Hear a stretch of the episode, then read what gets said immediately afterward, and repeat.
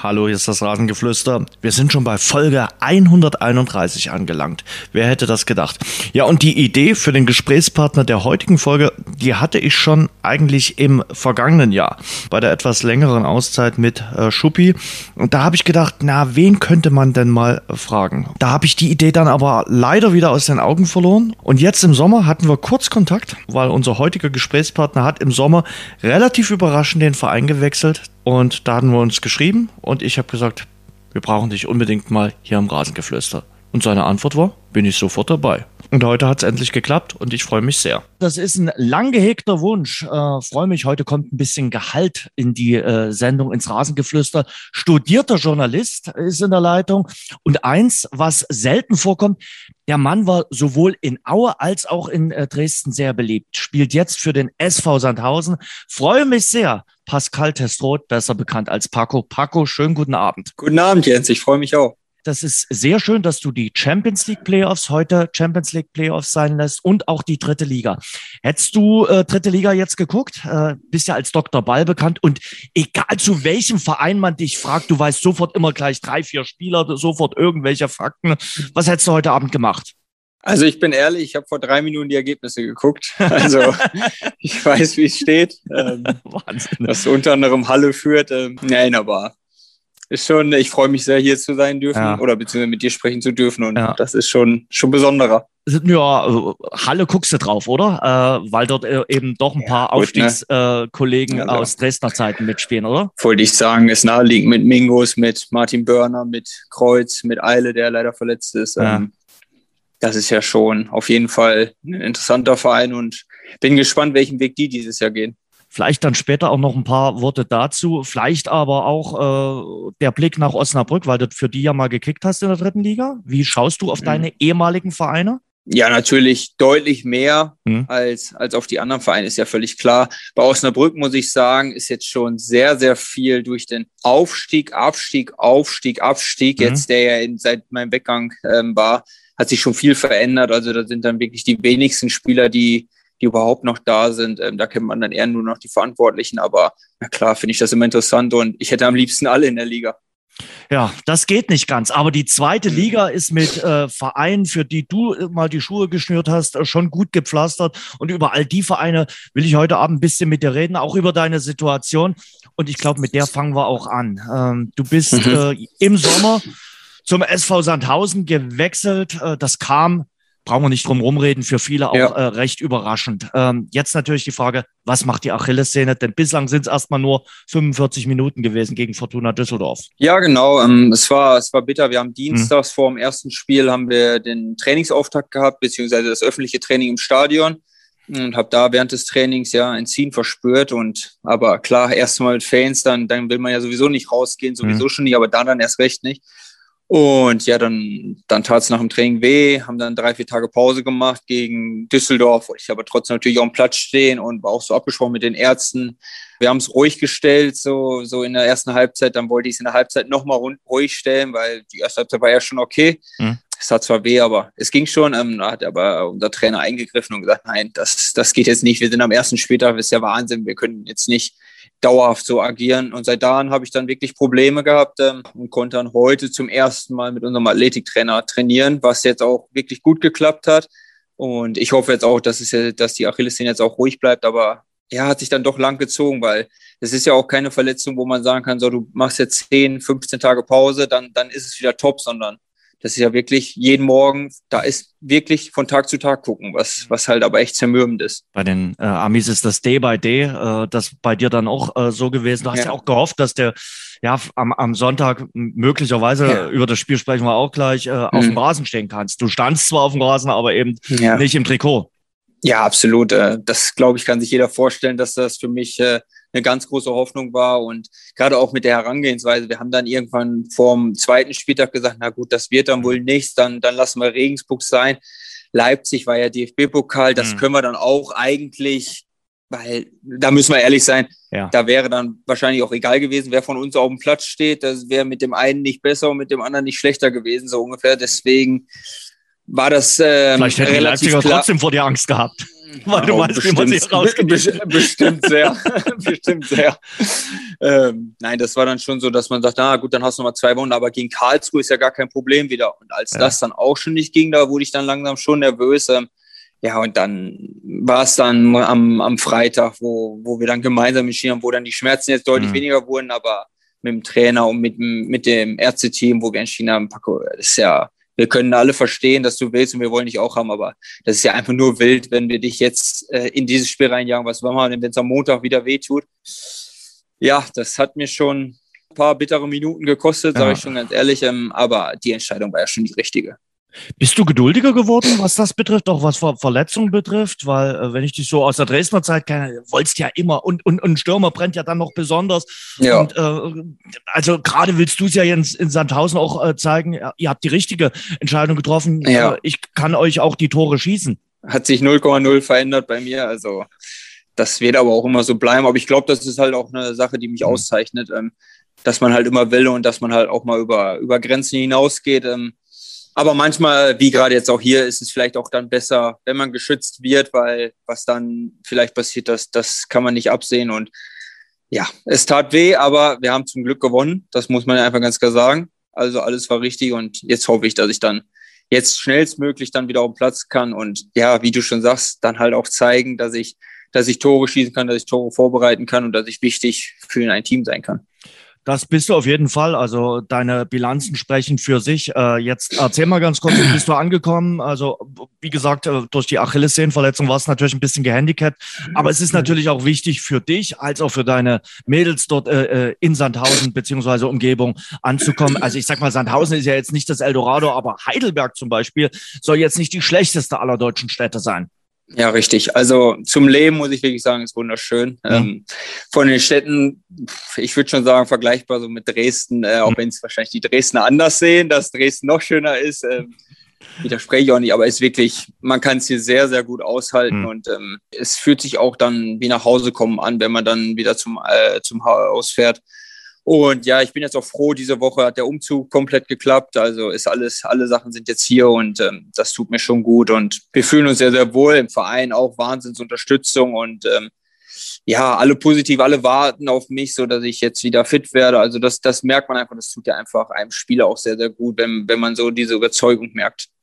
Das ist, glaube ich, aber auch ganz wichtig. Äh, alle würden sicherlich noch viel mehr auf dich warten und ungeduldiger werden, wenn du jetzt äh, null Punkte hättest und sagen würdest, okay, mhm. wir brauchen jetzt immer mit den äh, vier Punkten, äh, mit dem äh, Unentschieden gegen Karlsruhe und dem äh, Sieg gegen Aue, ist, glaube ich, auch die, die Stimmung jetzt auch ein bisschen angenehmer rund um den SV Sandhausen. Ja, absolut. Ähm, man muss sagen, die ersten zwei Spiele waren nicht überzeugend von uns, definitiv. Da hatten mhm. wir uns was anderes vorgestellt. Es relativiert sich jetzt gerade ein bisschen ja. das Spiel gegen Regensburg, wenn man sieht, dass die gerade alles wegknallen, so. Also, dann sieht man dann doch, uh, die waren doch nicht so verkehrt und sind dann scheinbar wohl doch nicht einer der sechs, sieben Kandidaten, die gegen den Abstieg spielen, was man ja vor der Saison immer denkt. Ist ja ganz klar, wenn man nur die denkt. Ähm, dann kam dieses, ja, Pokalspiel, wo man ja schon gesagt hat, hm, ein anderer Gegner wäre vielleicht schöner gewesen, wo man dann, wenn man einen Sahnetag hat, vielleicht sich ja. schlagen kann.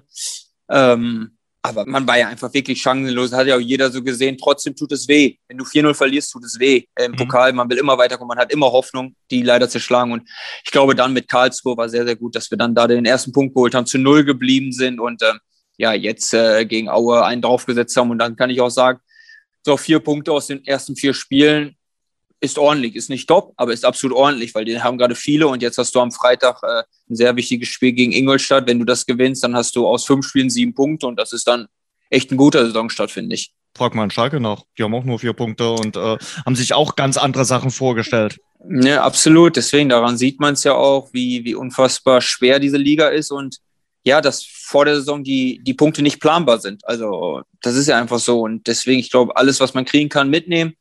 Und jetzt sind wir auch in der Spur. Jetzt haben wir auch unsere mhm. ersten Tore geschossen. Das macht natürlich alles, alles ein bisschen einfacher. Jetzt erzähl mal über äh, den Sonntag. Erzähl vielleicht auch noch mal mit ein bisschen Abstand über den Wechsel, der schon sehr emotional war. Äh, die Verabschiedung äh, aus Aue, 99 Spiele. Ich habe es mir noch mal aufgeschrieben, 37 Tore. Du hast geliefert im Erzgebirge und äh, wenn man so die sozialen Netzwerke, die sind jetzt sicherlich nicht der Hauptindikator, aber wenn man die so liest, also die Menschen dort im Erzgebirge, die trauern dir schon nach, die trauern deinen Toren nach, die trauern dir aber auch als Typ nach. Mit ein paar Wochen Abstand, auch mit der Verabschiedung am Sonntag. Wie siehst du das Ganze? Ja, also man muss ja wirklich sagen, ähm, von Tag eins an hat man mich wirklich mit offenen Armen empfangen, äh, sowohl Präsident sowieso, aber als auch, als auch die Fans, war ja schon ein schwieriger Wechsel, muss man ja schon wirklicherweise sagen, von, von Dresden damals nach Aue.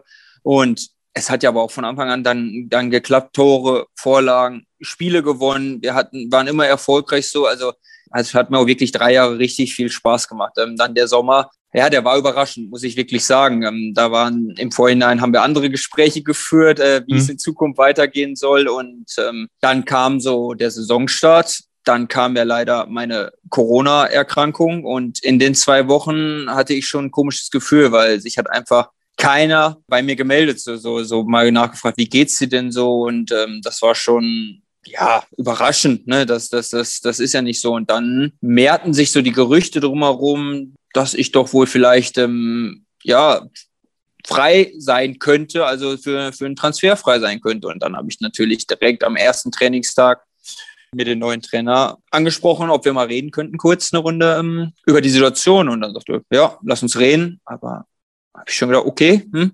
Und dann habe ich es auch ganz klar angesprochen, weil es macht ja auch keinen Sinn, ähm, drumherum zu sprechen, sondern habe ich ihn ganz klar auf diese Gerüchte, die drumherum sind, äh, angesprochen. Und ähm, hat er es mir dann auch so gesagt, dass er ja anders plant, ähm, mich analysiert hat, dass das nicht passt und ähm, er gerne einen anderen Weg gehen würde. Und ja, dann war es natürlich erstmal, wo man geschluckt hat, sage ich ganz ehrlich, weil es ist besser, offen diese Meinung äh, gesagt zu bekommen, aber es tut ja trotzdem immer weh. Ja, also, nee, gerade auch wenn man, wenn ich jetzt in der Saison davor ein Saisontor gemacht hätte, dann hätte ich mir denken können, okay, hm, die wollen vielleicht was anderes, aber ich habe ja schon abgeliefert in der Saison davor. Also ich hatte, glaube ich, 21 Scorerpunkte.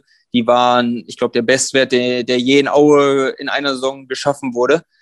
Also von daher hat das schon ja, sehr, sehr wehgetan. Ich habe auch direkt erstmal meine Frau angerufen.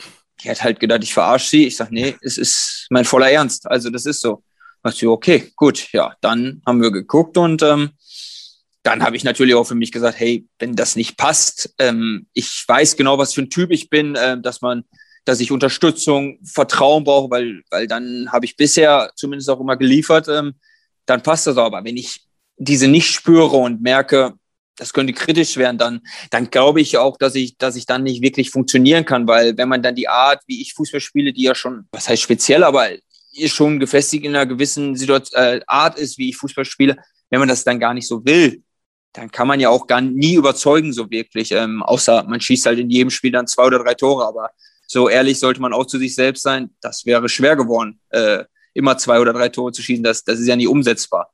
Und von daher, und dann haben wir dann für uns auch gesagt, okay, wenn das so ist, dann ist das sehr, sehr traurig, weil es uns hier sehr gut ging und ähm, wir auch noch äh, länger geplant hatten. Aber wir wollen ja Spaß am, am Leben und auch Spaß am Fußball haben, weil es völlig klar, wenn der Spaß am Fußball nicht da ist, dann wird das Leben auch schlechter. Das ist nun mal so, darüber, darüber definieren wir oder ich mich auch so, da, darüber kommt auch meine Energie. Natürlich habe ich meine Mädchen zu Hause, die mich immer wieder aufmuntern und äh, wo ich andere Themenpunkte habe, aber Fußball ist trotzdem unser Lebensmittelpunkt, meiner und dann auch von meiner Familie auch. Und wenn das nicht funktioniert, dann, dann, dann geht es uns nicht gut. Also von daher, und dann hatte ich kurzerhand äh, Kontakt mit, mit Dennis Diekmeyer, da wir uns schon aus äh, Bremer Zeiten noch gut kannten. Und ich habe ja auch dann ähm, so mitbekommen, Kevin Behrens nicht und habe dann zu, zu Dennis so, so im Spaß gesagt, so ungefähr, ey, sucht da nicht noch einen Stürmer.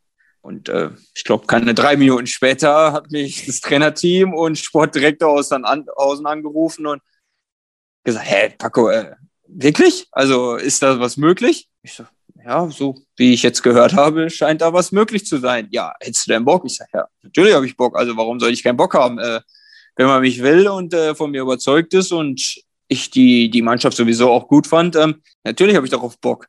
Und ja, und dann ging es auch relativ schnell und dann habe ich ja auch äh, durch die ganze Geschichte gemerkt, okay, das ist schon wirklich, also das war schon wirklich der Wunsch und das Ziel, dass ich dann gehen sollte, weil ansonsten wäre so ein Transfer ja auch nicht so schnell über die Bühne gegangen. Also es waren ja keine, keine vier, fünf Tage. Für den Außenstehenden kam es überraschend. Also als ich die Meldung ja. äh, gesehen habe, dachte ich, glaube ich. Äh, was? A war sie sehr kurz und sehr nüchtern mhm. gefasst. Ähm, ja. Sag ich dir auch ganz ehrlich, für jemanden, der ja. drei Jahre äh, bei dem Verein gespielt hat, dachte ich, na ja, vielleicht noch einen halben Absatz mehr. Aber das ist vielleicht nur meine persönliche Empfindung. Und mhm. ähm, dann mit, mit, wem man gesprochen hat, was, der geht weg und warum, warum geben die denn Pascal Testrot weg? Also äh, ganz ehrlich, äh, der hat doch die, die letzten Jahre geliefert und dann noch der Fakt, dass ja Krüger auch gegangen äh, war. Also dass man im mhm. Grunde genommen seine komplette Offensive einfach mal so abgibt. Ja, wie gesagt, war für mich, für uns auch sehr, sehr überraschend. Ähm, aber ich glaube, ich habe es jetzt auch in den letzten Tagen schon mal gesagt, ähm, es ist ja einfach so, der Trainer gibt die Richtung vor. Ja. Ähm, er hat eine andere Idee und das muss man dann, finde ich, auch als Profi dann so hinnehmen, äh, auch wenn das für einen selbst enttäuschend ist. Es ist aber wertvoller, das habe ich sogar ihm auch im, im Gespräch dann gesagt. Ich sage, okay, es tut gerade weh, die, die Aussage. Sie ist auch hart. Und trotzdem sage ich Danke, weil ich habe ja gar nichts davon, wenn er zu mir sagt, ja, ja, ja, klar, das passt wohl alles so und wir machen mal. Und dann merkst du so, hey, nee, er will eigentlich ganz was anderes und mhm. eigentlich baut er gar nicht so auf dich und dann, dann, dann ist es nie gut so, gerade auch als, ich glaube, gerade auch als Mittelstürmer und so, da, da, ist das ganz schwierig und von daher war es, ja, war die Richtung vorgegeben und, ähm, aber sind ja auch von dem Weg weiterhin überzeugt, muss man ja ganz klar sagen. Ähm, und von daher, das, das passt so und für mich war es dann ja auch nochmal eine Möglichkeit, was anderes zu sehen. Aber definitiv gebe ich dir 100% recht, war für mich auch überraschend. Sprechen wir vielleicht gleich noch über, äh, über Aue, aber erst nochmal über den Wechsel. Ähm, man muss das Ganze ja auch organisieren. Das für dich, das dann relativ ja, gut tat, sicherlich auch mit Sandhausen. Du rufst dort an, die sagen, wir wollen dich unbedingt haben. Du warst ja auch und bist ja auch eine Nummer in der. In ja, ja, ich habe da nicht angerufen. Ich habe Dennis nur Bescheid. Und er ja, hat ich meinte, ne, also, ich meinte den Anruf mit Dennis, also dass der die, Absolut, ja. den Draht, also das tut ja dann irgendwie auch gut, äh, wenn man äh, an, nach, nach so einem Gespräch mit dem mit dem Auer-Trainer dann äh, so ein Feedback bekommt. Aber natürlich muss, musst du ja deine Mails dann auch sagen, okay, äh, die Reise geht weiter. Äh, wir ziehen mal äh, wieder weiter. Nach drei Jahren ruft ein anderes Stückchen und das ist ja nicht also Aue und Dresden waren ja nun lokal nicht weit voneinander entfernt. Ja, absolut. Ähm, und, und, und Sandhausen, also lass mich auf die Landkarte gucken, das sind dann schon äh, 400, ja. 500 Kilometer. Ja, muss ich auch wirklich sagen, die, der Wechsel von Dresden nach Aue damals, der war vom organisatorischen entspannt, weil hm. es sind 100 Kilometer, da sind wir auch erst vier oder fünf Wochen später umgezogen, weil es geht nun mal nicht schnell. Du musst eine Wohnung finden, du musst äh, Umzug organisieren, das, das sind ja große Aufwände so, aber da bin ich dann halt jeden Abend gefahren. Also mhm. das war ja wirklich nicht das Problem. Jetzt habe ich einfach mal kurz in vier Wochen meine Familie zwei Tage gesehen, weil ich bin da mal kurz im Wochenende rübergegangen. Mhm. So, dann soll, war dieses Wochenende mit dem Umzug noch geplant, dann wurde aber hier ein, ein Spezialist ähm, geholt, so gerade für meine Achillessehnenprobleme nochmal. Ja, dann war mal kurz, äh, Michelle, du musst den Umzug dann leider doch alleine machen und ich muss hier bleiben, weil da kannst du ja auch nicht weg, wenn der Verein so eine, ja. so eine Sachen organisiert für dich. Ähm, das war schon ja auch eine traurige Zeit, so weil ich glaube, jeder, jeder kennt das, der, der seine, von seiner Frau getrennt ist, okay. Aber wenn man von seinen Kindern vier Wochen am Stück dann so getrennt ist, dann dann ist das schon eine traurige Zeit, sage ich ganz klar. Also das war schon auf einmal mal wieder, puff. Warst du mal wieder los. so, so Junggeselle, Vagabund quasi? Ja, gefühlt schon. Also es war auch ähm, ja komisch nach dem Training. Ähm, was machst du denn jetzt? ähm, ja, klar, ähm, du musst erstmal zwei Wochen im Hotel gelebt, dann ja. bin ich frühzeitig schon in, in unser Haus hier eingezogen mit mhm. einer ich hatte eine Luftmatratze, ähm, ich habe mir was zu essen geholt. Also klar habe ich natürlich für mich gekocht, aber ich sag schon, ähm, da bin ich schon verwöhnt, dass meine Frau jeden Tag ähm, für uns kocht. Also das ist entspannt. Da gehe ich zum Training und mhm. mache mein Training und mache meine Behandlung. Aber dann weiß ich, ich komme nach Hause und wir essen gemeinsam. Und jetzt war dann erstmal, ja, okay, kochen habe ich jetzt aber auch keine Lust drauf. Ja, dann gehst du jetzt mal in die Stadt. Wir hatten Lust, mit, zu, mit Essen zu kommen. So, also ja, ich bin froh, dass die Zeit vorbei ist. ja, äh, und äh, dass jetzt auch so eine gewisse Normalität in alles reinkommt, dass du ja, wieder genau. deine äh, vier Wände hast, dass die Familie dabei ist. Ich glaube, das tut einem, ja. einem äh, ganz gut, der das eben so gewohnt ist. Äh, klar gibt's auch Fußballer, ja, genau. die da äh, ständig äh, allein sind und äh, das an sich haben, aber du bist ja. wirklich der Familienmensch. Also wer dich auf den sozialen Netzwerken verfolgt, der weiß, wie wichtig deine Familie für dich ist. Ja, ist mein Ein und Alles, ne? muss man ganz klar sagen. Ähm, und von daher, wenn ich die nicht habe, geht's mir schon schlechter. Und wo dann noch die Verletzung hinzukam, es war ja dann auch eine relative Kernaussage von, von unseren Ärzten, die einfach mhm. nur gesagt haben, ich wäre einfach so toll, auch wenn deine Familie kommt, weil man automatisch dann nicht mehr dran denkt. Und wenn ich alleine bin, mhm. ja, natürlich denkt man dann viel, viel mehr dran, weil man hat ja gar keine Ablenkung. So, ähm, und von daher, das war schon, ja, war keine schöne Zeit, ähm, aber ist ja zum Glück vorbei und ähm, alles gut wieder. Jetzt gab es am Sonntag die Verabschiedung. Das fand ich auch gut, äh, was da äh, ja. der FC Erzgebirge gemacht hat, äh, dass sie äh, gesagt haben, nee, äh, einer der drei Jahre auf dem äh, Rasen stand und geliefert hat, äh, dem wollen wir auf dem Rasen auch mhm. ordentlich verabschieden. Ich glaube, mhm. das äh, war auch wichtig für die Fans und war für dich auch äh, wichtig, äh, da jetzt den Schlussstrich drunter zu ziehen und mit einem Lächeln äh, das Erzgebirgsstadion äh, zu verlassen. Ja, 100 Prozent, ähm, muss ich sagen. Ähm, in, in Dresden habe ich damals auch eine Verabschiedung bekommen. Ähm, die war aber in den Katakomben, war halt ja. aber auch eine besondere Situation, weil ich glaube, ein Spieler von Aue vorm K-Block zu verabschieden, puh, also äh, ich glaube, das wäre für niemand schön gewesen, da ich ganz ehrlich, weil ich glaube, auch für dich nicht.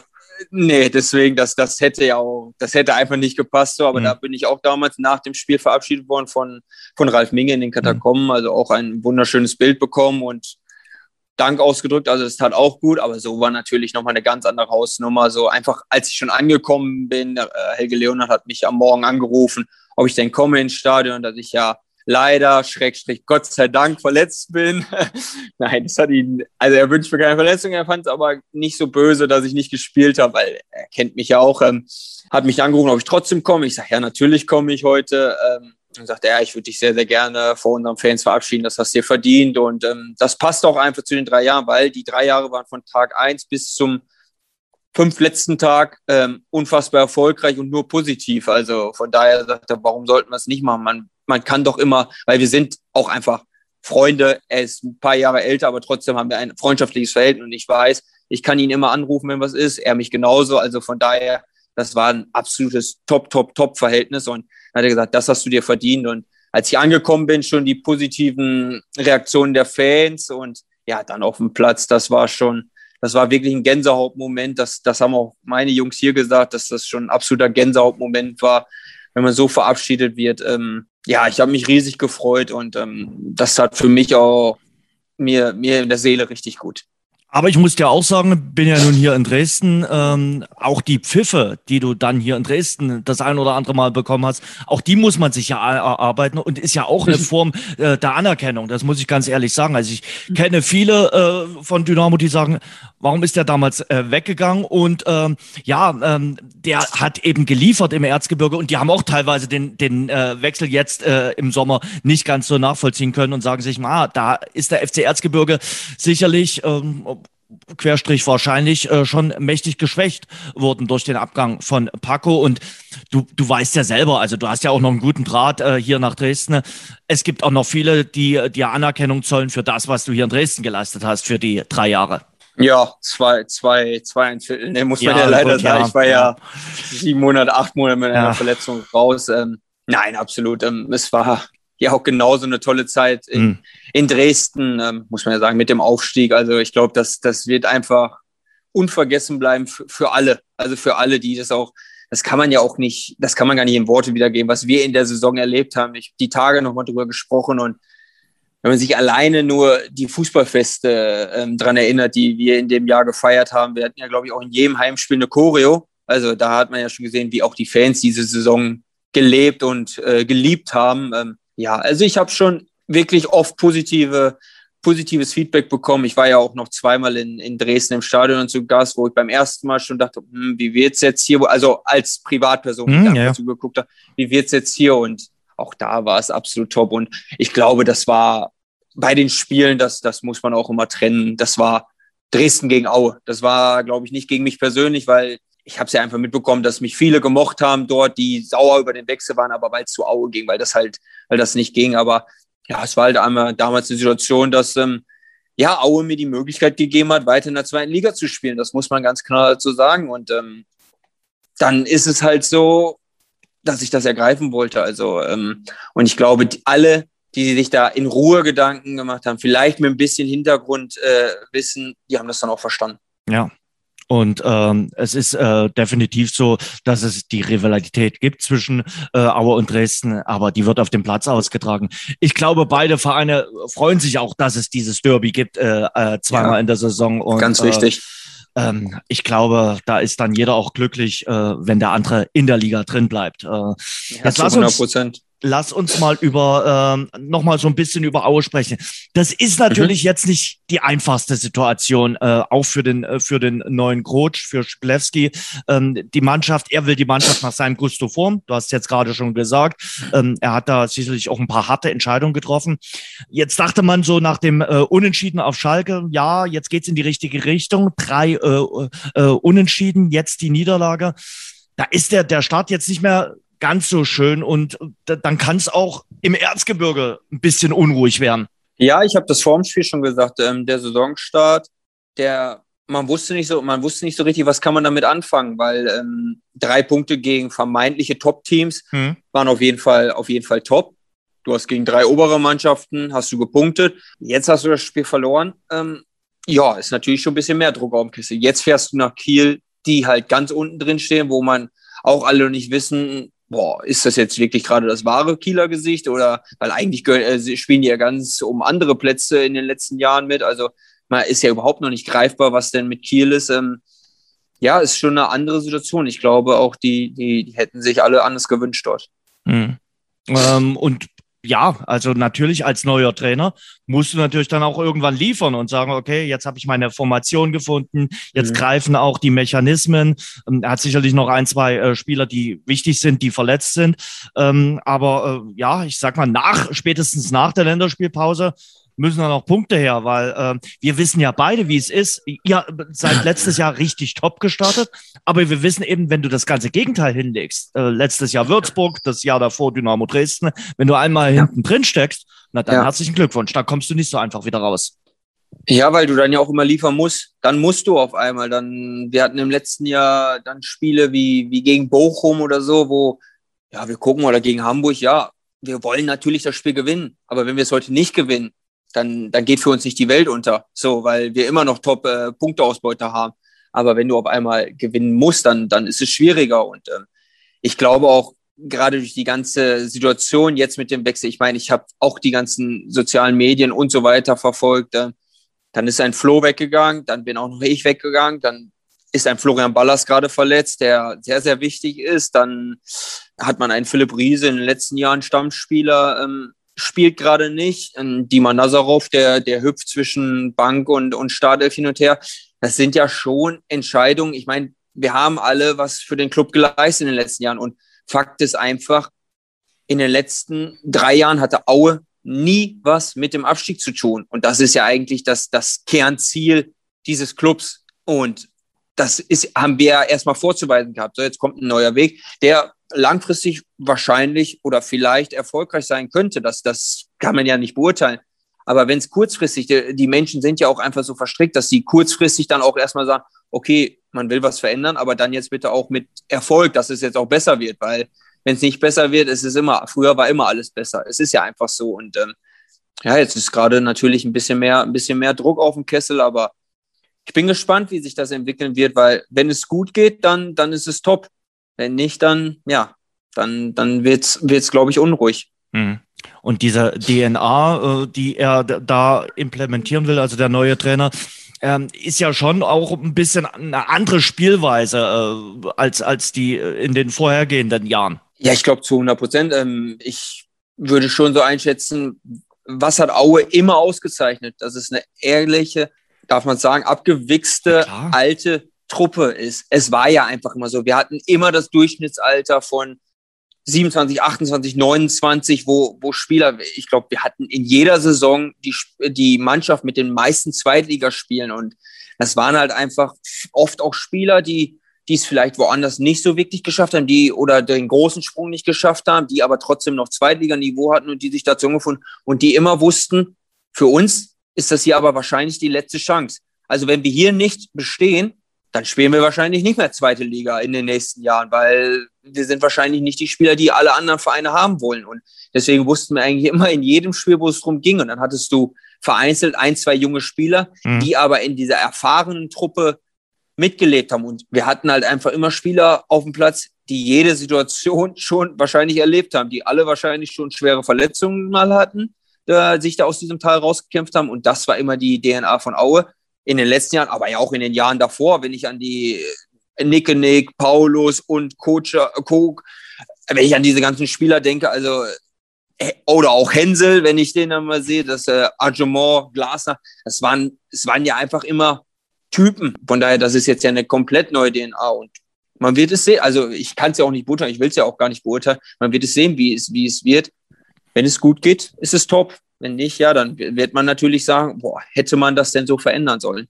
Das, äh, die Fragen werden sich dann alle stellen. Das ist jetzt noch viel zu früh, äh, um, um jetzt schon mhm. zu sagen, okay, äh, es geht in die eine oder in die andere Richtung. Aber natürlich, äh, momentan, ja. der, der Saisonstart, mhm. hat man sich sicherlich ein bisschen anders mhm. vorgestellt. Du hast gerade gesagt, mhm. mit diesen äh, sechs Punkten, das wäre ein Top-Saisonstart gewesen, wenn das Spiel äh, gewonnen worden wäre.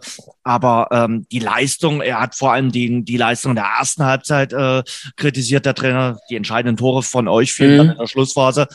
Aber das, das reichte dann nicht äh, aus. Und ich muss ganz ehrlich sagen, natürlich spreche ich jetzt mit einem Stürmer, aber es fehlt vorne immer noch die Durchschlagskraft. Das, das, das sieht man immer wieder. Äh, ich habe das äh, Spiel auf Schalke komplett gesehen. Äh, da, da ist es dann ab der 60., 65. Minute besser geworden. Ähm, aber auch gegen Sandhausen war es schwierig in der Offensive. Ja, der kann ich dir nicht widersprechen. Also natürlich verfolge ich die Spiele und schaue mir jedes Spiel an. Ähm, war ein bisschen überrascht jetzt am Sonntag, weil die Herangehensweise in den letzten Spielen doch anders war, dass man vorne wirklich extrem gepresst ja. drauf gegangen. So, ich fand schon, dass sie uns in der ersten Halbzeit sehr, sehr in Ruhe gelassen haben. Und auch die ganze Zweikampfführung war, war eine andere als in den letzten Spielen. Das, das muss man schon sagen, dass es immer eklig war, immer, immer sehr, sehr aggressiv. Also ich war schon ein bisschen überrascht. Ähm, und ich glaube, man hat ja auch an den Umstellungen in der Halbzeitpause, also Dreierwechsel plus Systemwechsel, das hat ja dann schon gezeigt, okay, der Trainer hat es wahrscheinlich ähnlich gesehen, wie ich es auch gesehen habe. Ähm, ansonsten korrigierst du ja nicht alles so sehr. Mhm. Ähm, dann muss man ja auch wirklich sagen, die 20 Minuten oder 10 Minuten dann noch nicht, weil wir dann auch einzeln in Führung gegangen sind, aber die 20 Minuten danach, dann, das kann ja, das Spiel kann ja da in dem Moment dann 4-1 für Aue stehen, auf einmal mit den Großchancen.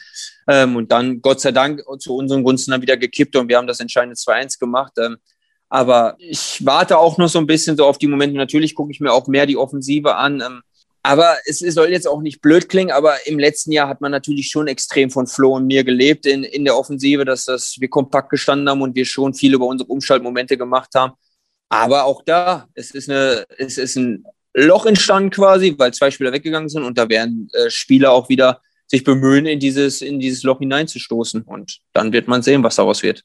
Ich frage mich äh, immer, Paco, äh, wie ist das für einen Fußballer? Ähm, äh, bei, bei, Trainern, die nehmen ja dann auch, wenn sie einen anderen Verein haben, auch dann schnell das Wir an und sagen, okay, das ist jetzt mein Fall, wo du denkst, Mensch, mhm. vor acht Wochen. Wie ist das für dich am, am, am Sonntag gewesen, auch so von der Gefühlslage? Mensch, auf der anderen Seite äh, standen da deine ehemaligen Teamkollegen, mit denen du bis vor sechs Wochen noch zusammen trainiert hast. Ihr wart eine Meute, ihr habt, seid auch durch eine schwere Zeit gegangen. Ich, ich sag mal, viele Fußballmannschaften haben die anderthalb Jahre äh, oder fünf 15 Monate Corona extrem zusammengeschweißt. Das weiß ich aus äh, Dresden. Das, da ist wirklich eine, eine Gemeinschaft entstanden. Das ist bei euch in Aue sicherlich nicht anders gewesen. Wie, wie empfindet mhm. man in so ein Spiel, wenn man dann auf einmal merkt, ja, das sind heute meine Gegner?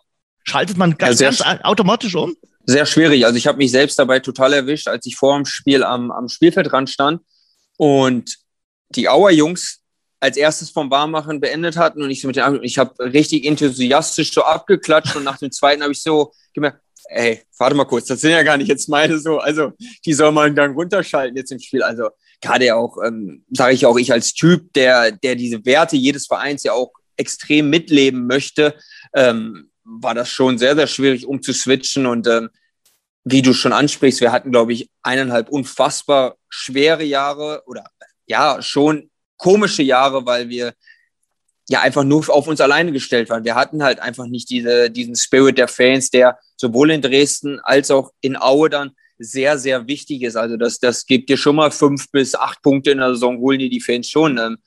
Und deswegen glaube ich, ja, war es schon schwieriger. Ich muss aber auch sagen, die Hälfte der Startaufstellung kannte ich ja gar nicht mehr. Es hat sich ja schon auch ein Umbruch stattgefunden in Aue. Also ist mhm. die, teilweise die Spieler kannte ich ja nicht. Es waren wenn ich genau durchgehe, waren es äh, ja, drei, vier Spieler, mit denen ich die, die Schlachten der letzten Jahre so geschlagen habe. Martin Mennel, äh, Gonny, Strauß, mhm. Fandrich.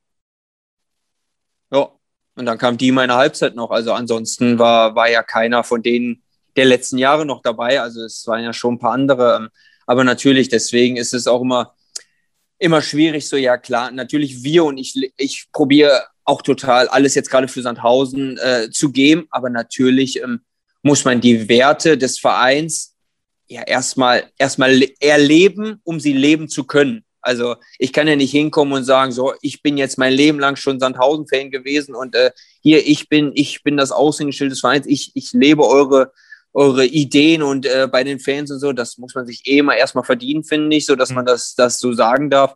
Aber ja, ich möchte schon die Werte annehmen, die sie haben und äh, ich kann schon zu 100 Prozent sagen, ich habe am Sonntag schon total für Sandhausen gebrannt und äh, gerade beim 2-1 oder beim 1-2, das ja dann abseits war, bin ich schon im Stuhl zusammengesagt, weil ich gedacht habe, das kann doch nicht wahr sein. Wir spielen 60 Top-Minuten und jetzt stehst du auf einmal hier 2-1.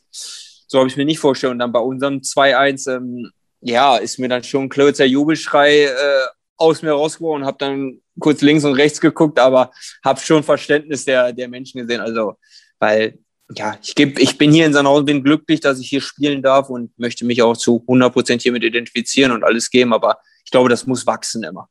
Auf jeden Fall. Aber äh, der, der Arbeitgeber ist nun mal jetzt der SV Sandhausen, der bezahlt äh, dein Gehalt und äh, damit äh, mhm. ist es auch vollkommen logisch, dass du dich mit denen jetzt äh, identifizierst. Also wir haben so ein bisschen Aue angesprochen.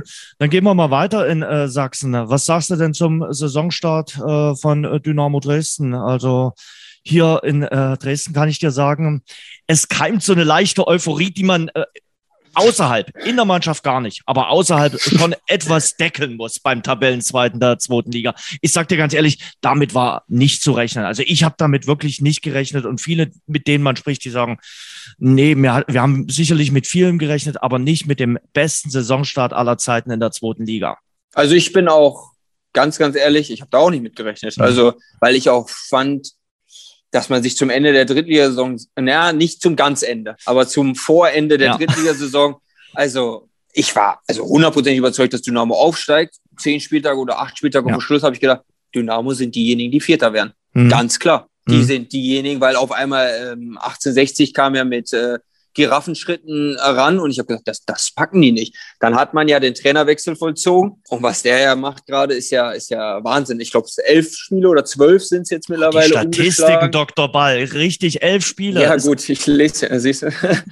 ähm, ist ja brutal. Und dann startest du in die Saison und dann sage ich auch ganz ehrlich, du spielst gegen Ingolstadt, jeder sagt, ja gut, wenn du in Anführungszeichen, wenn du gegen die jetzt nicht gewinnst, dann Mitaufsteiger, dann wird es ja schwierig zu Hause. Aber dass man die so wegklatscht, äh, das war schon überraschend. Und dann, ja, dann kommt man ja auch in einen gewissen Flow, dann spielt man in Hamburg und auch ein absolut verdienter Punkt, finde ich. Also Hamburg geht einzeln in Führung, aber ab dann äh, war das Spiel komplett offen. Natürlich hatte man einen überragenden Brollo hinten drin, das mhm. habe ich schon gesehen. Ähm, trotzdem dann nach dem Standard zurückzukommen und da waren ja auch die Möglichkeiten zum Sieg. Und dann sage ich, war gegen Paderborn Knackpunktspiel. Weil wenn in der 86. Minute oder in der 82. Minute der Schuss äh, ins kurze Eck reingeht, dann weiß ich nicht, weil dann ist schon wieder so die Euphorie verflogen. Dann hat man äh, im Pokal zu Hause gegen Paderborn, wo man ja eigentlich schon denkt, dass man weiterkommen könnte, gerade im Heimspiel, verloren. Dann hat man danach ein Heimspiel gegen Hannover. Was? Hannover. Gegen Hannover, wo man ja denkt, da kommt eine große Mannschaft jetzt, boah, jetzt, jetzt, jetzt, da kann man dann auch verlieren, so dann, dann kannst du, aber dann macht man ein Traumtor zum 2-1 von, von Kade und dann hat man es mitgenommen und dann finde ich auch, also, es ist toll, den Fußball anzusehen. Da ist Spirit, da ist Power, da ist, da ist Leidenschaft drin und, ähm, ja, ich bin auch ganz ehrlich, also beim Spiel jetzt gegen, gegen, gegen Rostock habe ich zuerst extrem mitgelitten mit, mit, mit Knipping das muss ich ja schon sagen, weil äh, wir, haben, ja. wir haben eine Gruppe so bei unseren Jungs mit, äh, mit einigen Spielern noch und sowohl Gonny als auch ich haben in dem Moment sofort geschrieben, oh mein Gott, Alter, das war das Knie war ja weggebrochen. Also das war, das hast du ja aus 10 Kilometer Entfernung mhm. gesehen, dass da wohl das Kreuzband hier dann hinterm, ich meine, ich kenne ja auch Tobi lange sehr gut und ich habe die Blicke von Tobi zur Auswechselbank gesehen und da habe ich dann für mich schon gesehen, das Ding ist durch. Und wenn dann Knipser hinterm Tor noch sein Knie getestet hat und ja, noch sich aufgeregt hat, dass er nicht weitergespielt hat, wo ich mir, Junge, ich hoffe es für dich, aber ich glaube es nicht. Also da muss man schon sagen, aber dann auch da die Leistung. Und dann war das Spiel kurz vorm Kippen, muss man sagen. Und dann mhm. so zurückzukommen in Rostock, wo, ich weiß nicht, 15.000 Rostocker im Stadion waren. Ja. Also brutal, brutal. Der Flachodimos, der, das war ja ein Kopfball aller Ronaldo, muss man ja sagen. Äh, damals in der Champions League, wo der da in der Luft stand. Also war top. Es macht Spaß zuzusehen. Und ähm, ja, ich weiß ja, dass in Dresden schnell geträumt wird. Aber warum nicht? Also, äh, warum immer nicht? Ne? Das ist Euphorie weiter mitleben. Man lebt davon. Ich glaube, wir haben es damals ähm, selbst gesehen im zweiten Jahr, wo wir bis vier Spieltage vor Schluss äh, ja auch um den Aufstieg in die Bundesliga gekämpft haben. Ich glaube ja bis zum Braunschweig-Spiel war das, ja, wo wir dann genau. dort verloren haben. Genau. Ne? Also das war ja schon und wie ich es eben schon gesagt habe, die Fans holen dir fünf bis acht Punkte. Und in Dresden sind die Fans schon wieder da. Und wenn dann jetzt bald noch der K-Block geöffnet wird, ich meine, der K-Block wurde jetzt ja nur verschoben auf die andere Seite. Das ist ja, ja, ist ja lächerlich einfach, muss man ja sagen. Lass die Leute endlich wieder genießen.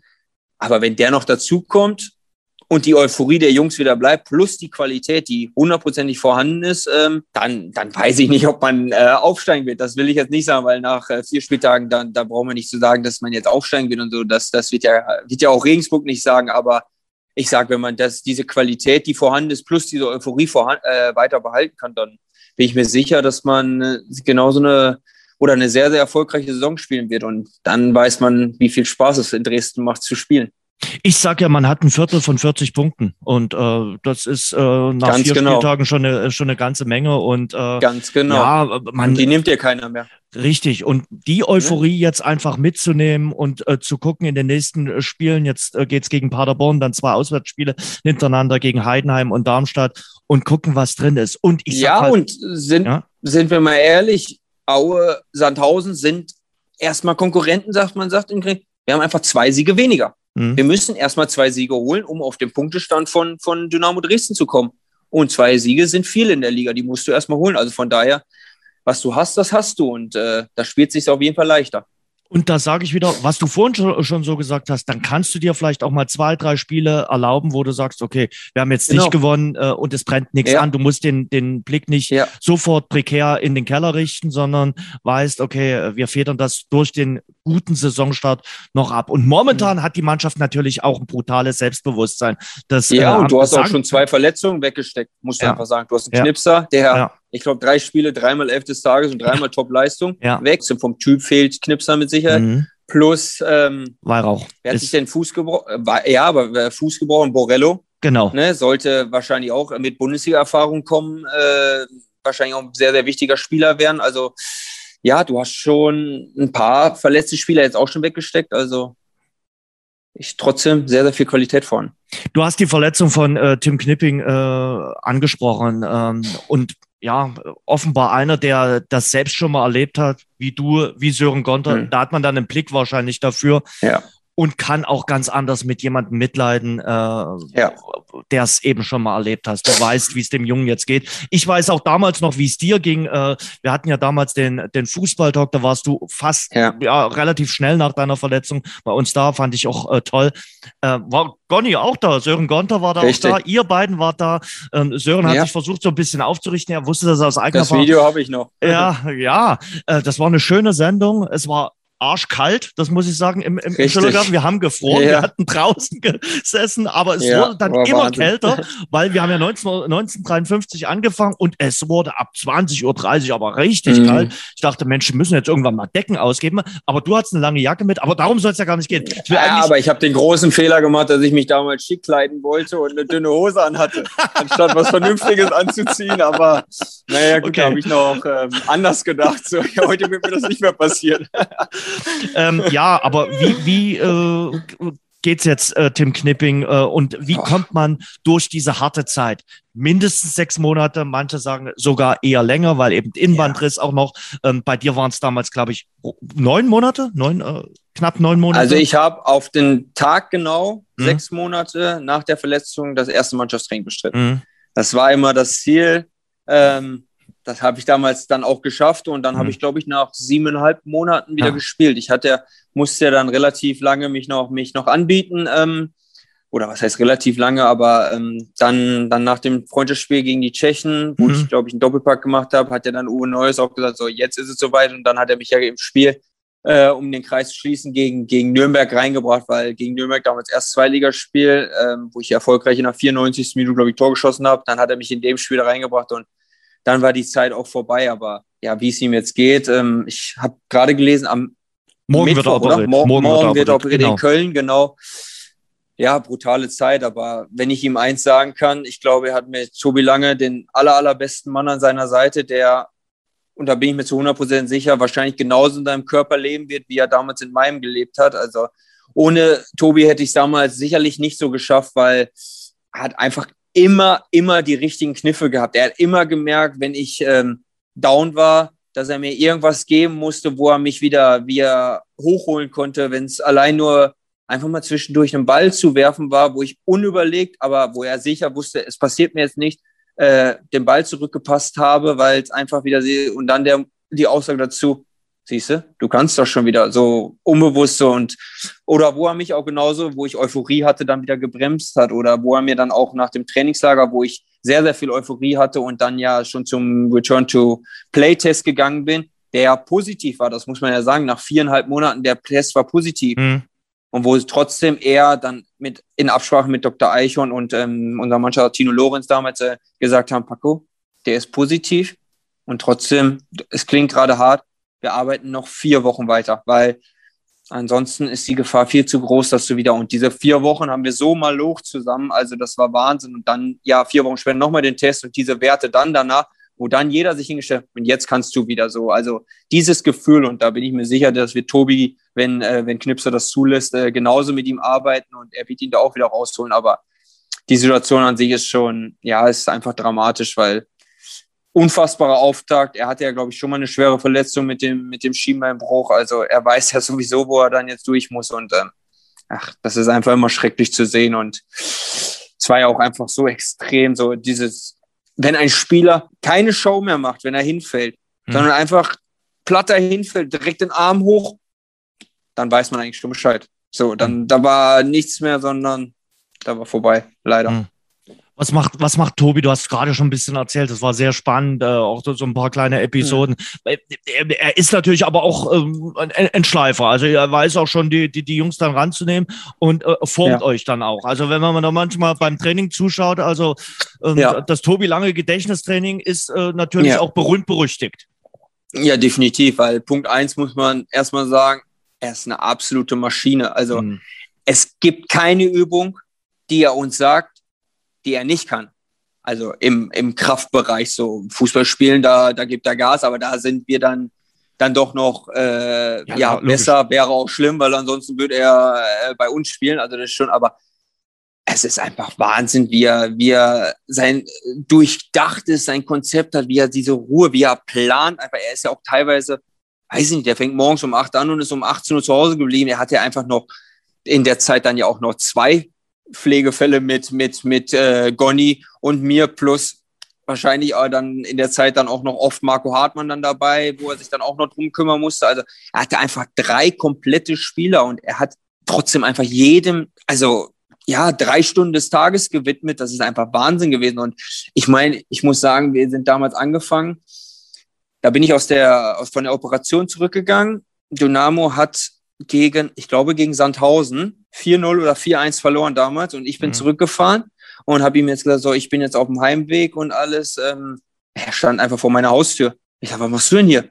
Paco, du bist 400 Kilometer Auto oder 500 Kilometer Auto gefahren. Wir müssen lymphen, dein Knie muss doch gut gehen. Da hat er mich auf meinem Sofa gelümpft. Also war schon von Tag eins an und äh, ja, der einfach, er war einfach Wahnsinn. Er hat einfach in meinem Körper gelebt. Für ihn war das auch genauso sein Knie quasi, genauso sein Ziel, äh, wieder fit zu werden. Er hat erkannt, so wo ich dann wirklich eine mental schwächere Phase gegen Weihnachten hatte, wo es ja auch nicht selbstständig ist, wo er gesagt hat, ich regel das mit unseren Ärzten. Du fährst jetzt zwei Wochen mit deiner Familie in den Urlaub. Das bringt viel, viel mehr, wenn du dein, du kriegst jeden Tag Programm. Wir haben jeden Tag telefoniert, äh, als wir damals waren, jeden Tag die Übung. Ich habe ihm Videos geschickt davon, weil ich einfach auch wusste, er, er lebt das mit und ja, dann jeden Tag so Kontakt, aber er hat einfach gesagt, natürlich sind Training wichtig, aber jetzt diese zwei Wochen, mhm. du musst einfach mal wegkommen. Und ja, wie gesagt, es war auch einfach, er hat sich auch einfach ein ganzes Konzept ausgedacht. So, wenn man, wenn man überlegt, ich kann mich ja selbst einschätzen und er mich auch. Und er hat gesagt, du warst noch nie der, schnell, der allerschnellste Spieler. Und ich bin mir ziemlich sicher, dass du nach einem Kreuzbandriss nicht schneller wirst. Er aber was müssen wir machen? Lass uns deinen Körper so trainieren, dass du das nicht verschlechterst. Aber wir müssen jetzt nicht darauf alles legen, sondern lass uns auf andere Stellen den Fokus legen, dass du eine Stabilität in deinen Körper bekommst, dass dein Knie in Anführungszeichen rausgenommen werden kann. Ja, und das hat einfach zu 100 Prozent gepasst und es ist Wahnsinn gewesen, aber ich hatte keinen einzigen Tag einen Rückschritt. Keinen einzigen Tag. Es lief wirklich von Tag zu Tag, dass es schon quasi beängstigend war und ja, dann als ich damals, ähm, ich glaube, dass das können sich viele dran, äh, oder es haben ja viele gesehen im Trainingslager, wo er da diese Seilbänder, dieses Training gemacht hat, wo er wirklich quasi auch unsere Jungs, die ja quasi sich nicht mehr auf ihr Training so fokussiert haben, sondern viel mehr geguckt haben, was, was macht der denn da gerade für ein beklopptes Programm so, ne? Das war ja, oder am Strand mit dem Fallschirm, so, so, so ja. viele, viele Dinge, so, wow, wo einfach, ja, das ist einfach so eine Energie entstanden und ähm, ja, er war nicht der umsonst der Erste, der, den ich damals bei meinem Return-to-Play-Test, wo dann wirklich beim zweiten, den ich voller Tränen angerufen habe und ähm, ja, er auch Tränen in den Augen hatte und ähm, ja, ich kann meine Dankbarkeit ihm gegenüber gar nicht ausdrücken. Ähm, ich habe es probiert dann danach, indem ich ihm, ich glaube, ein Großplakat von dieser einen Übung äh, geschenkt habe, was, glaube ich, auch in seinem, in seinem Hobbyraum in seinem Haus ist. Ähm, aber ich glaube, aber Tobi weiß das auch ganz genau, dass ja, ich tausendprozentige Dankbarkeit ihm gegenüber verspüre und ohne ihn das auch niemals geschafft hätte. Das erinnert mich an äh, die, die, die, die Aussage, die auch Benny Kirsten hier gesagt hat. Der hat gesagt, man muss diesen Physiotherapeuten immer wieder danken. Die, also ja. die, klar, der, der ja. Arzt macht die Operation, mhm. aber die Hauptaufgabe ja. äh, geht dann äh, an den Physiotherapeuten. Der stählert einen, der bringt einen wieder zurück auf den äh, grünen Rasen. Und den gilt eigentlich der ganze äh, Dank.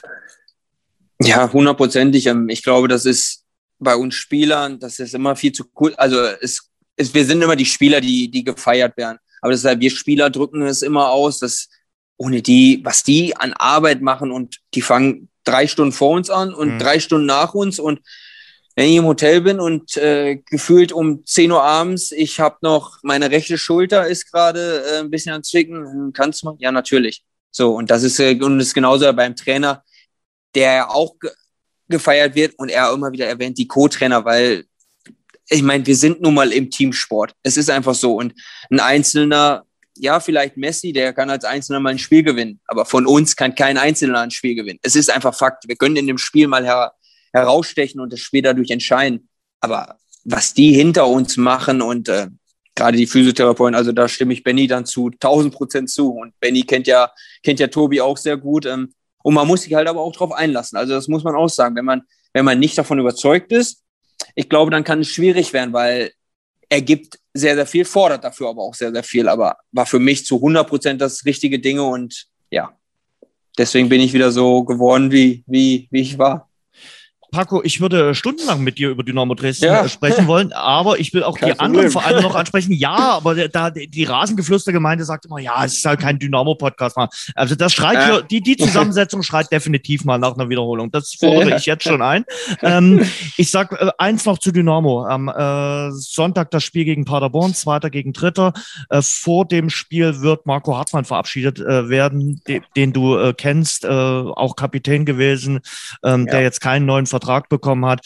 Ich glaube, das wird auch sehr emotional werden. Das hat er sich auch mehr als verdient. Ähm, ich glaube, zwei Abstiege, zwei Aufstiege hat er mitgemacht. Ähm, ja, Hati ist verrückt, also verrückt wirklich. Und ähm, der Körper ist leider verrückt, das muss man sagen. Er hat ihm oft einen Strich durch die Rechnung gemacht. das ist halt einfach bitter so, weil ach, ich habe ihn unfassbar gerne immer im Team gehabt, weil ich wusste immer, da habe ich einen, auf den ich mich verlassen kann, der 100 Prozent ähm, alles reinwirft und ähm, er hat einfach Dynamo von Tag eins, weiß ich nicht, aber von dem Tag, wo ich ihn erlebt habe, bis wahrscheinlich zum heutigen Tag gelebt. Und man kann Harti nur dankbar sein für alles, was er für den Verein gemacht hat. Und ähm, ja, ich habe ihn sehr, sehr gerne auch als Kapitän gehabt, weil er war nicht nur fußballerisch ein Vorbild, sondern auch äh, als Person und ein sehr, sehr schlauer Mensch. Also man konnte immer mit ihm sprechen und ähm, ich hoffe sehr, und da bin ich mir zu 1000 Prozent sicher, wird er einen Riesenabschied bekommen. Ähm, wahrscheinlich in ähnlicher Größenordnung, wie es damals Fiello und Benny bekommen haben, aber das sind für mich halt aber auch absolute Dynamo-Legenden.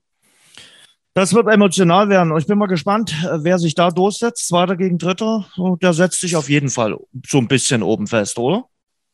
Ja, zu 100 Prozent. Paderborn ähm, ist jetzt auch wieder in die Spur gekommen, ähm, haben jetzt am Wochenende gegen, gegen Pauli gewonnen. Na klar, ein bisschen begünstigt durch die rote Karte mussten wir nichts machen, aber Pauli war für mich vor dem Spiel zur jetzigen Form der Top-Favorit der Liga. Also war schon für mich überzeugend, wie sie hm. gespielt mhm. haben. Ähm, so, Paderborn hat sie jetzt geschlagen, also entscheidendes Duell. Paderborn will natürlich ähm, auch sagen, boah, Pokal haben wir ja verloren, war vielleicht unnötig, äh, weil wenn wir den machen, dann, dann läuft es anders. Sie werden natürlich auch gewinnen wollen, aber boah, das ist schon eine tolle Geschichte. Wenn dann Harti vor dem Spiel verabschiedet wird, dann sind sowieso schon unfassbar Emotionen. Ähm, vorhanden. Und ähm, wenn dann ein bisschen in den Anfangsminuten der, der Funke rüberspringen wird, dann, dann wird das Stadion wieder, wieder brennen und ähm, dann ist Dynamo in 98 Prozent der Fälle zu Hause nicht zu schlagen. Ja, es ist sehr laut momentan, auch wenn der K-Block eben, du hast gerade schon gesagt, äh, äh, ja. nicht voll ist, was bedauerlich ist. Äh, aber das ganze Stadion macht mit, hinten die Tribüne. Äh, aber nicht so laut wie damals gegen Leipzig oder. Nein, gegen, da, das noch nicht ganz. Gegen Braunschweig. Ne? Ja, ja Braunschweig, da, die Wende damals. Wo das, wir 13, äh, ja, ja, ja. Da ich, also Braunschweig war so das Erlebnis, wo ich gedacht habe, der Kessel fliegt ist auseinander. Ja. Ist hier noch ein Dach? Irgendwo ist es gerade explodiert ja. und glaube ich Leipzig, das, das weiß Leipzig jeder, was toppt das. alles. Ja, das, nee, das, alles. Das, das geht ja nicht. Also das ja. war ja. Aber es ist laut. Ja, okay, kann ich mir vorstellen. Aber sie Menschen lechzen ja auch danach. Ja, auf ne? jeden Fall, auf jeden Fall. Dann lass uns mal äh, auch über zwei Vereine reden, die jetzt auch in der zweiten äh, Liga spielen, zu denen du ja auch eine Vergangenheit hast. Du bist ja in der ja. Knappenschmiede groß geworden.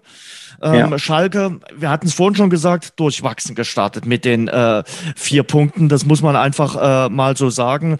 Ähm, ich glaube, die haben sich auch das äh, Remis gegen Aue ganz anders äh, vorgestellt. Die Niederlage gegen Regensburg haben sie definitiv so nicht mhm. einkalkuliert äh, gehabt. Da merkt Schalke jetzt, was zweite Liga bedeutet. Ja, jein, weil Fakt ist, da stehen Spieler auf dem Platz, die alle durch und durch Zweitligaspieler ja, sind, erfahrene Zweitligaspieler. Mhm. Terodde, Salazar hat im letzten Jahr auf Pauli zweite Liga im Abstiegskampf gespielt. Die waren am Ende oben, aber die mhm. sind ja gestartet im Winter ganz unten.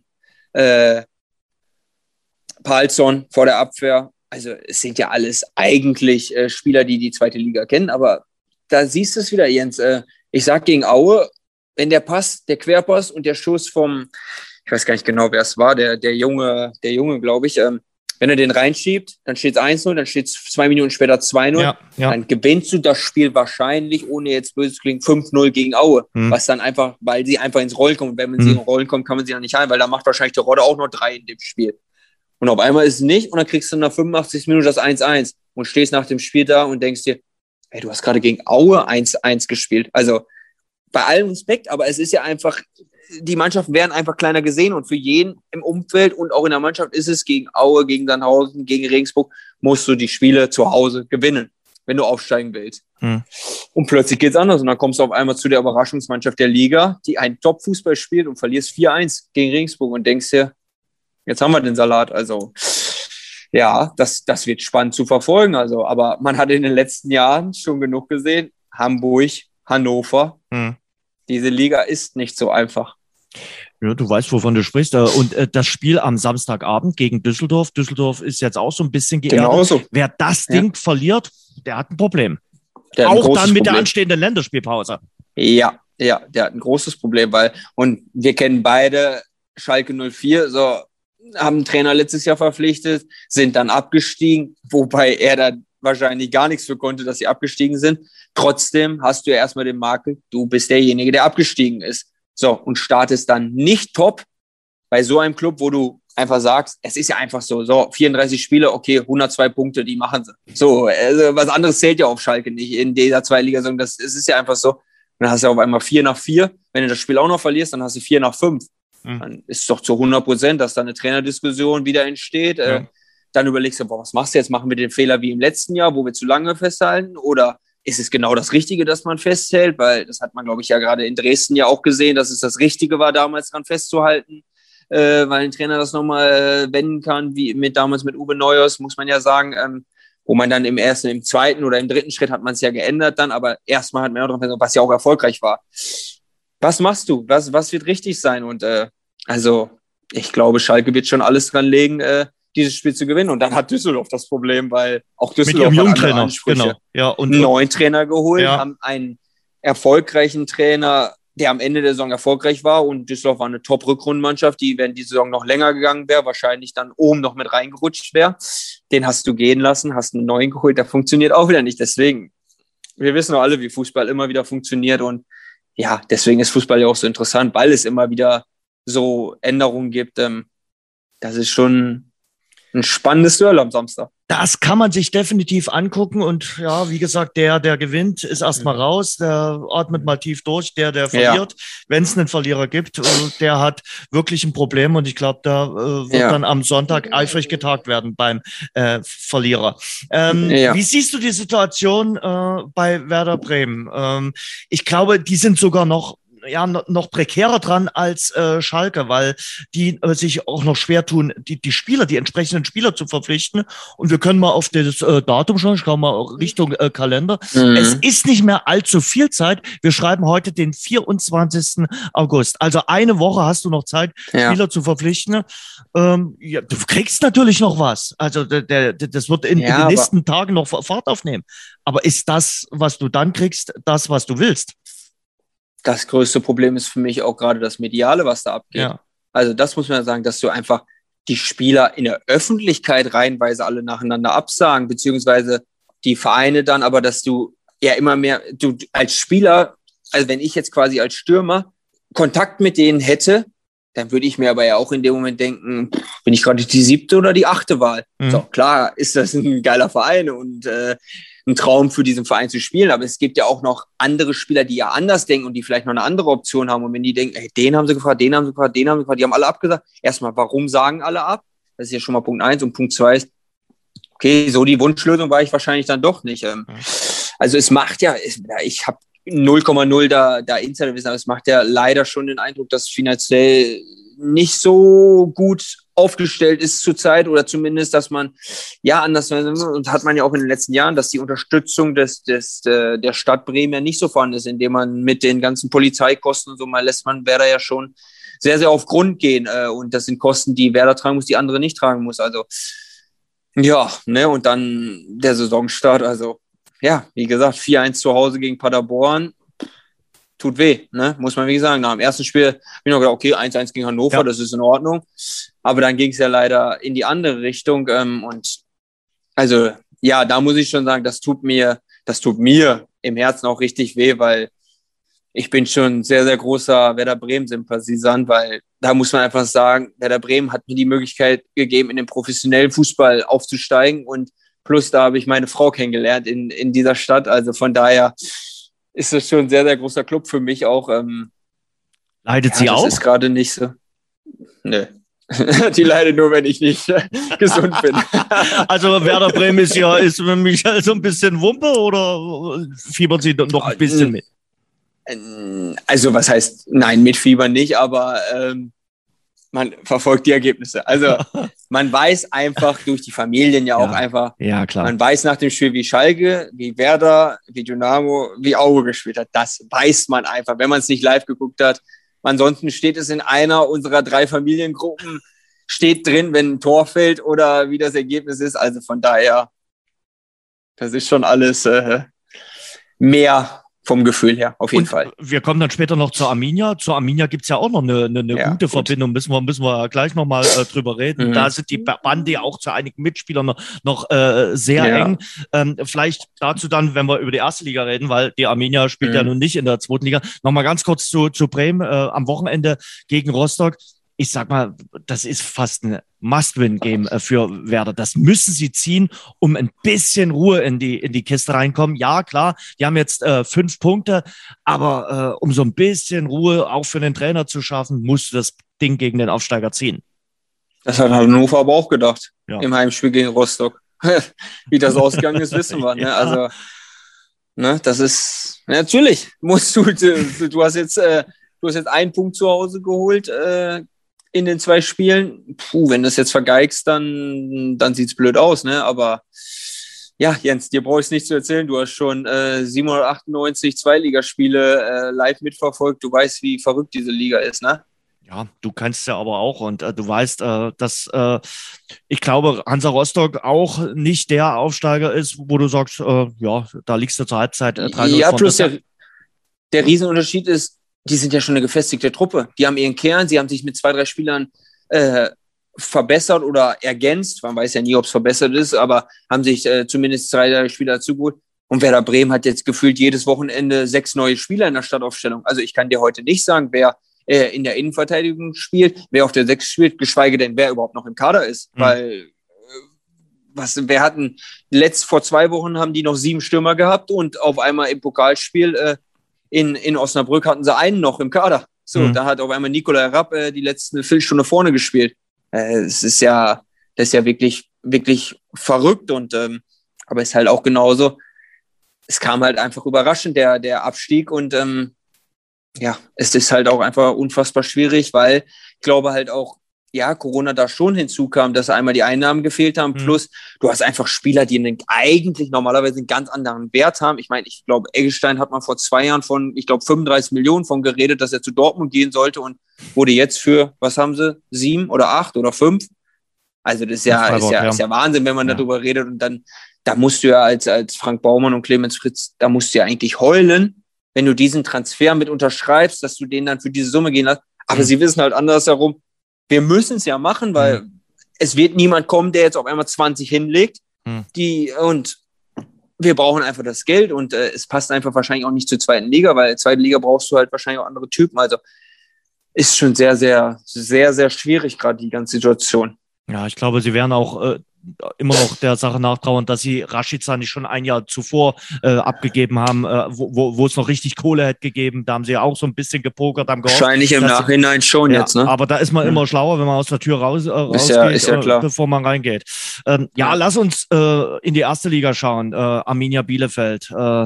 Äh, Mhm. Letztes Jahr die Schlauchbootfahrer haben die Saison äh, richtig gut gespielt, dann äh, ja. später noch den Trainer gewechselt, das war erfolgreich und äh, haben die Klasse gehalten ähm, und das fand ich sehr überraschend, aber am Schluss auch sehr überzeugend, wie sie die Klasse gehalten haben. Ähm, und ich weiß, du schaust ja auch immer mal nach Ostwestfalen, was die Arminia macht, weil ja. du hast ja dort nun auch gespielt. Ähm, wie siehst du Arminia für die Saison jetzt aufgestellt? Ähm, sind sie noch die Schlauchbootfahrer oder haben sie das Schlauchboot so Richtung Fürth abgegeben? Also Understatement mit den Transfers geht nicht mehr, finde ich. Ja. Also wenn ich, äh, ich einfach nur drei aus den Medien gesehene Transfers mit, äh, mit dem Stürmer äh, Lesmer für eine Million knapp, was ja öffentlich gesagt wurde, so äh, Krüger eine Million, äh, Hack angeblich um die zweieinhalb Millionen, wenn man allein diese Transfers, jetzt haben sie heute noch einen Chibora ausgeliehen, ähm, er hat äh, genug Serie A-Spiele auf dem Buckel und ich glaube, ähm, Bergamo hat damals dreieinhalb oder vier für den gezahlt, mhm. Die Truppe ist schon, ist schon jetzt nicht mehr an das Statement mit den ganzen Transfers, aber klar äh, ist es immer noch eine ganz andere Situation gegenüber die gestandenen Erstligisten. Aber letztes Jahr muss man ja wirklich sagen, hat jeder gesagt, sie wären 18. Eine absolute Überraschung. Eineinhalb Jahre davor noch fast abgestiegen, mhm. dann durch Uwe Neuer stabilisiert, aufgestiegen, überraschenderweise für viele. Das war eine andere Situation. So, jetzt hast du einfach mit, ähm, mit Fürth, Bochum schon mal zwei Clubs, wo du sagst, da bewegen wir uns zumindest mit auf Augenhöhe. So. Aber ich finde, Bielefeld hat so viel Qualität. Ähm, sie haben mit Fabian Klos einfach einen Stürmer, der über Jahre einfach top ist. Also es muss man einfach sagen, der weiß, worum es geht. Und sie haben für mich natürlich den, äh, den besten jungen Stürmer jetzt geholt, den es so gibt. Ähm, mit Florian Krüger ist, äh, ich glaube, du kennst die Verbindung, dass er ja quasi als, ähm, als drittes Kind in unserer Familie war, also ja fast bei uns mitgelebt hat. Ähm, natürlich, ähm, ja, feuere ich damit, äh, feuere ich immer mit an die Spiele und freue mich sehr, sehr, wenn, wenn Bielefeld die Spiele gewinnt. Ähm, aber auch das wird spannend, weil ich glaube, die Bochumer wissen auch, worum es geht. Ja, alle. Also ja. jetzt ist ja Fürth quasi das, das Bielefeld der letzten Saison. Denke und, ich schon. Äh, ich ja. glaube schon, dass die auch sagen, okay, wir wollen hier nicht abschenken. Aber nochmal zurück zu, ja. zu, Bielefeld. Du hast die, die Geschichte mit äh, Florian Krüger jetzt auch gerade so schön äh, erzählt. Äh, ihr habt euch auch auf dem Feld super verstanden, ja. auch, auch abseits ähm, des Rasens. Wie hast du ihm denn Arminia dann äh, schmackhaft gemacht? Konntest du ihm einiges erzählen, auch aus deiner Zeit äh, aus Ostwestfalen, von der Alm? Ja, man muss, also Flo und ich haben ja ein unfassbares Verhältnis. Ähm, wenn man sich überlegt, allein wie wir zusammen gestartet sind, dass wir nach, ähm, ich glaube, sechs Sekunden oder sieben Sekunden das erste gemeinsame Tor in Bochum damals geschossen haben, Querpass Flo und äh, als ich vollendet habe, also das war ja schon ja gefühlt eine Love Story von, von Tag eins an und auch dann mit aufgezogen und auch durch die schwierigen Momente und er hat schon zu uns gepasst und ähm, ich war sowohl damals in der Vertragsverlängerung von der ersten Sekunde an mit involviert und er auch einfach, was mich unfassbar gefreut hat, er einfach gesagt hat, Paco, du hast so viel erlebt, du hast so viele Verhandlungen geführt, du kannst doch wissen, was ich verdiene, so dass wir hatten keine Geheimnisse mhm. und so. Hm. Hilf mir doch einfach, hilf mir doch, lass mich doch. Du hast mit Sicherheit Fehler gemacht in deinem Leben, die du mir vielleicht sagen kannst, die ich hoffentlich dann nicht machen werde. Und ähm, das war dann auch, und dann als die ganze Transfers, ich habe ja auch andere Clubs mitbekommen, die ja mal Thema waren oder auch im Jahr davor, also da war ich schon immer von mir. Und als Bielefeld kam, ähm, da habe ich ihm natürlich schon sehr, sehr, sehr positiv geredet, weil es einfach ein toller Verein ist, äh, tolle Fanbase und ich glaube auch einfach, dass das als nächster Schritt perfekt ist, weil mhm. man bekommt einfach die Möglichkeit zu spielen und das ist das Wichtigste. Du musst spielen. Wir haben es äh, leider, leider an Marvin Stefaniak gesehen, so den, den wir jetzt beide kennen, ähm, der einfach wahrscheinlich ein Regal zu hoch gegriffen hatte, ähm, sportlich gesehen, weil er einfach leider nicht die Möglichkeit, wenn es geklappt hätte, wo es ja bombastisch, dann, dann wäre es wahrscheinlich Nationalspieler geworden als kreativer Spieler. Hat genug Spieler gegeben, wo es so geklappt hat. Hat leider in dem Moment nicht geklappt, weil er dann halt aber auch keine Einsatzminuten bekommen hat. Mhm. Ähm, und dann ist es schwieriger. Und deswegen habe ich auch Flo geraten, mach nicht das Größte, sondern mach das, wo du am meisten Zeit, weil wenn du gut bist, wenn du spielen darfst und dann gut bist, dann kommt das nächste von alleine. Aber wenn du nicht spielen darfst, kannst du niemand zeigen, ob du gut bist oder nicht. Und dann wird ganz schnell gesagt, ja, du bist doch wohl nur ein guter Zweitligastürmer. Deswegen habe ich ihm dann natürlich absolut zugeraten. Und hm. man sieht jetzt schon, er hat jetzt noch die Minuten, er war am Anfang auch verletzt, aber er hat schon mal zwei Bundesliga-Einsätze. Und ich meine, er hat zwei Bundesliga-Einsätze mehr als ich, also von daher. Äh, du nimmst mir vor, ich wollte es gar nicht so sagen, aber du hast ja jetzt selbst. Ja, es ist ja Fakt. Markus Schubert ist auch so ein Beispiel, äh, was, man, was man bringen könnte. Äh, auch der wollte nach Schalke, hat beim Schalke gespielt, hat nicht so funktioniert und der wird sich ja. sicherlich auch manchmal fragen, ja, was hätte ich anders äh, machen sollen? Wären die Spieler dann teilweise äh, falsch beraten oder sollte man sich da vielleicht auch mal von einem älteren Spieler dann oder hm. erfahreneren Spieler äh, sagen, so wie jetzt äh, Krüger bei dir, Mensch, was hast denn du erlebt? Was würdest du mir raten? Oder sagen diese, ja. ach, wir sind jetzt aufs Geld aus? Ja, erstmal Fakt eins ist, wenn du sagst falsch beraten, ich weiß nicht, wie es bei anderen ist, weil ich werde nicht beraten. Ich werde, mir wird geholfen von meinem, mhm. von meinem Berater, mhm. aber ich gebe ihm die Richtung vor bei mir. Ich sage ihm, was kann ich mir vorstellen, was, was möchte ich und das probiert er in einem absolut harmonischen Rahmen äh, jetzt, Paco, jetzt, Paco, aber bei dem 18-, 19-Jährigen? Ja, ich, Echt? Ja, da, ich habe aber ich bin auch mit meinem Papa schon sehr, sehr, Gut. sehr, sehr, so, dass ja. ich da mich, mein Papa ist für mich, wenn ja, der ich war ja auch Unternehmer. und der mir, so. ganz genau, wenn der mir was zu was redet und was sagt, dann, dann hat es für mich schon sehr, sehr viel mehr Gewicht als, als andere. Aber ich muss halt trotzdem andererseits sagen, Markus, wir reden, äh, Jens, wir reden, wir reden bei Schubi von Schalke 04, hm. wir reden bei Stefaniak von VB Wolfsburg. Das ist der absolute Kindheitstraum. Also, was soll man, soll man sagen? Du bleibst bei Dresden, wenn sie sich jetzt dafür entschieden hätten und du steigst vielleicht trotzdem in der nächsten Saison an. Oder so wie es mit Schubi damals war, der einfach auch wieder aus dem Tor rausgenommen wurde, wo Schwäbe ja wieder gespielt, wo er ja zwischendurch gespielt hat. So, also in der ersten Saison. In der zweiten Saison hat er immer gespielt. Das ist, stell dir mal vor, es wäre gut gegangen, was für ein Weg gewesen wäre. So, ja, so, es gibt ja auch andere Beispiele. Leon Goretzka war auch bei Bochum, ist dann zu Schalke gegangen, ist mhm. durchgestartet, mhm. ist jetzt bei Bayern München und ist wahrscheinlich der beste Achter der Welt gerade. Mhm. Ne, das muss ich einfach sagen. Also stell dir mal den Weg vor, der hätte auch passieren können. Schubi ist zu Schalke gegangen, hat ja sogar seine Einsätze bekommen, muss man ja ganz klar sagen, und hätte dann top gespielt. Ja, ich, wie du eben schon gesagt hast, im Nachhinein weiß man es immer besser. Vielleicht wäre es im Nachhinein besser gewesen, noch ein Jahr da, weil wenn du gut bist, aber vielleicht wäre die Chance auch nie mehr gekommen. Also das, das weißt du nie. Und es ist Bundesliga gewesen, das, wovon wir alle immer träumen. Und ähm, deswegen, ich kann, ich kann, ich kann sie schon verstehen. Und äh, ja, und auch gerade bei Marvin. Also ich glaube, ich habe drei Testspiele in der Zeit gegen ihn gehabt. Er war dreimal der beste Mann auf dem Platz. Hm. Also bei VB Wolfsburg. Das muss man einfach ganz sagen. Er war dreimal der beste Mann bei denen auf dem Platz.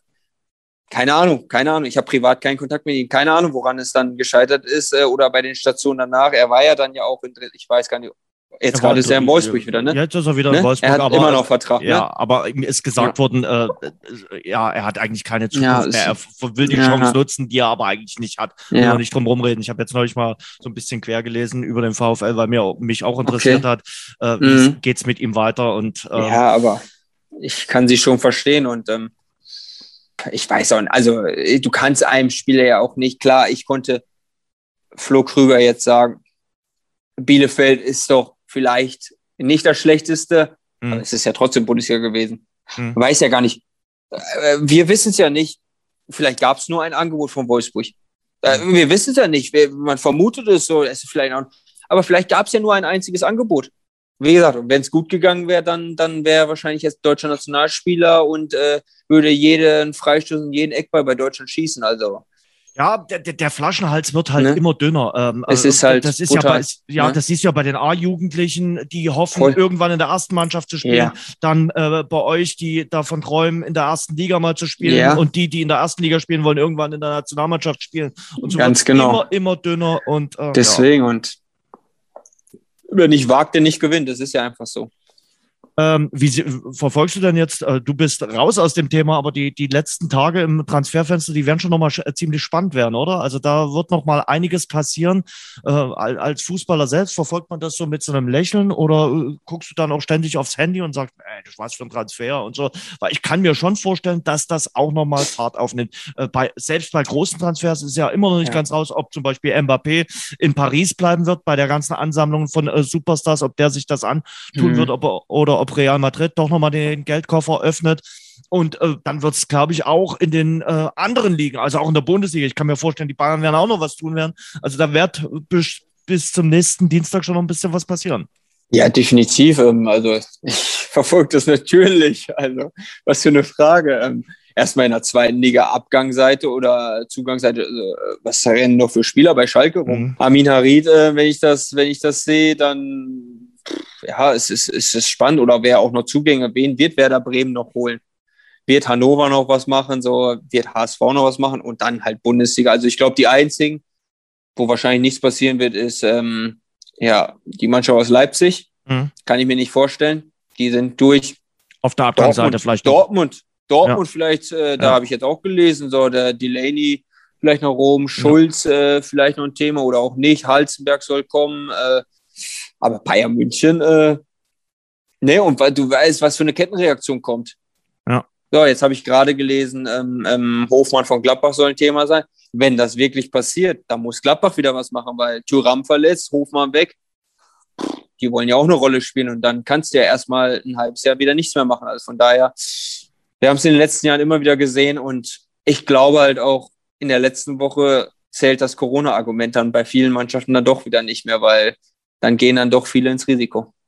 Ja, der ein oder andere Verein, dessen Saisonstart richtig verkappt gewesen ist, der muss ja. dann schon so ein bisschen all in gehen und sagen, nee, das müssen wir mhm. jetzt ja ausmerzen. Hier müssen wir jetzt dann doch nochmal ein bisschen Geld auf den Tisch legen und müssen mhm. Risiko eingehen, wie du es gerade schon gesagt hast. Und wir haben ja über die Vereine aus, aus der zweiten Liga gesprochen, die dann äh, möglicherweise ja. äh, keinen guten äh, Saisonstart hatten, die dann auch merken, mh, hm, äh, läuft nicht, müssen, ja. wir, müssen wir was machen. Paco, du hast äh, über äh, die, die Geschichte jetzt mit als Spielerberater so interessant geredet ist das, also du spielst jetzt sicherlich noch vier, fünf Jahre äh, ja. auf dem grünen Rasen, aber mit, mit, mit 30, entschuldige, ähm, macht man sich da jetzt auch schon Gedanken, wo die Reise dann hingehen soll?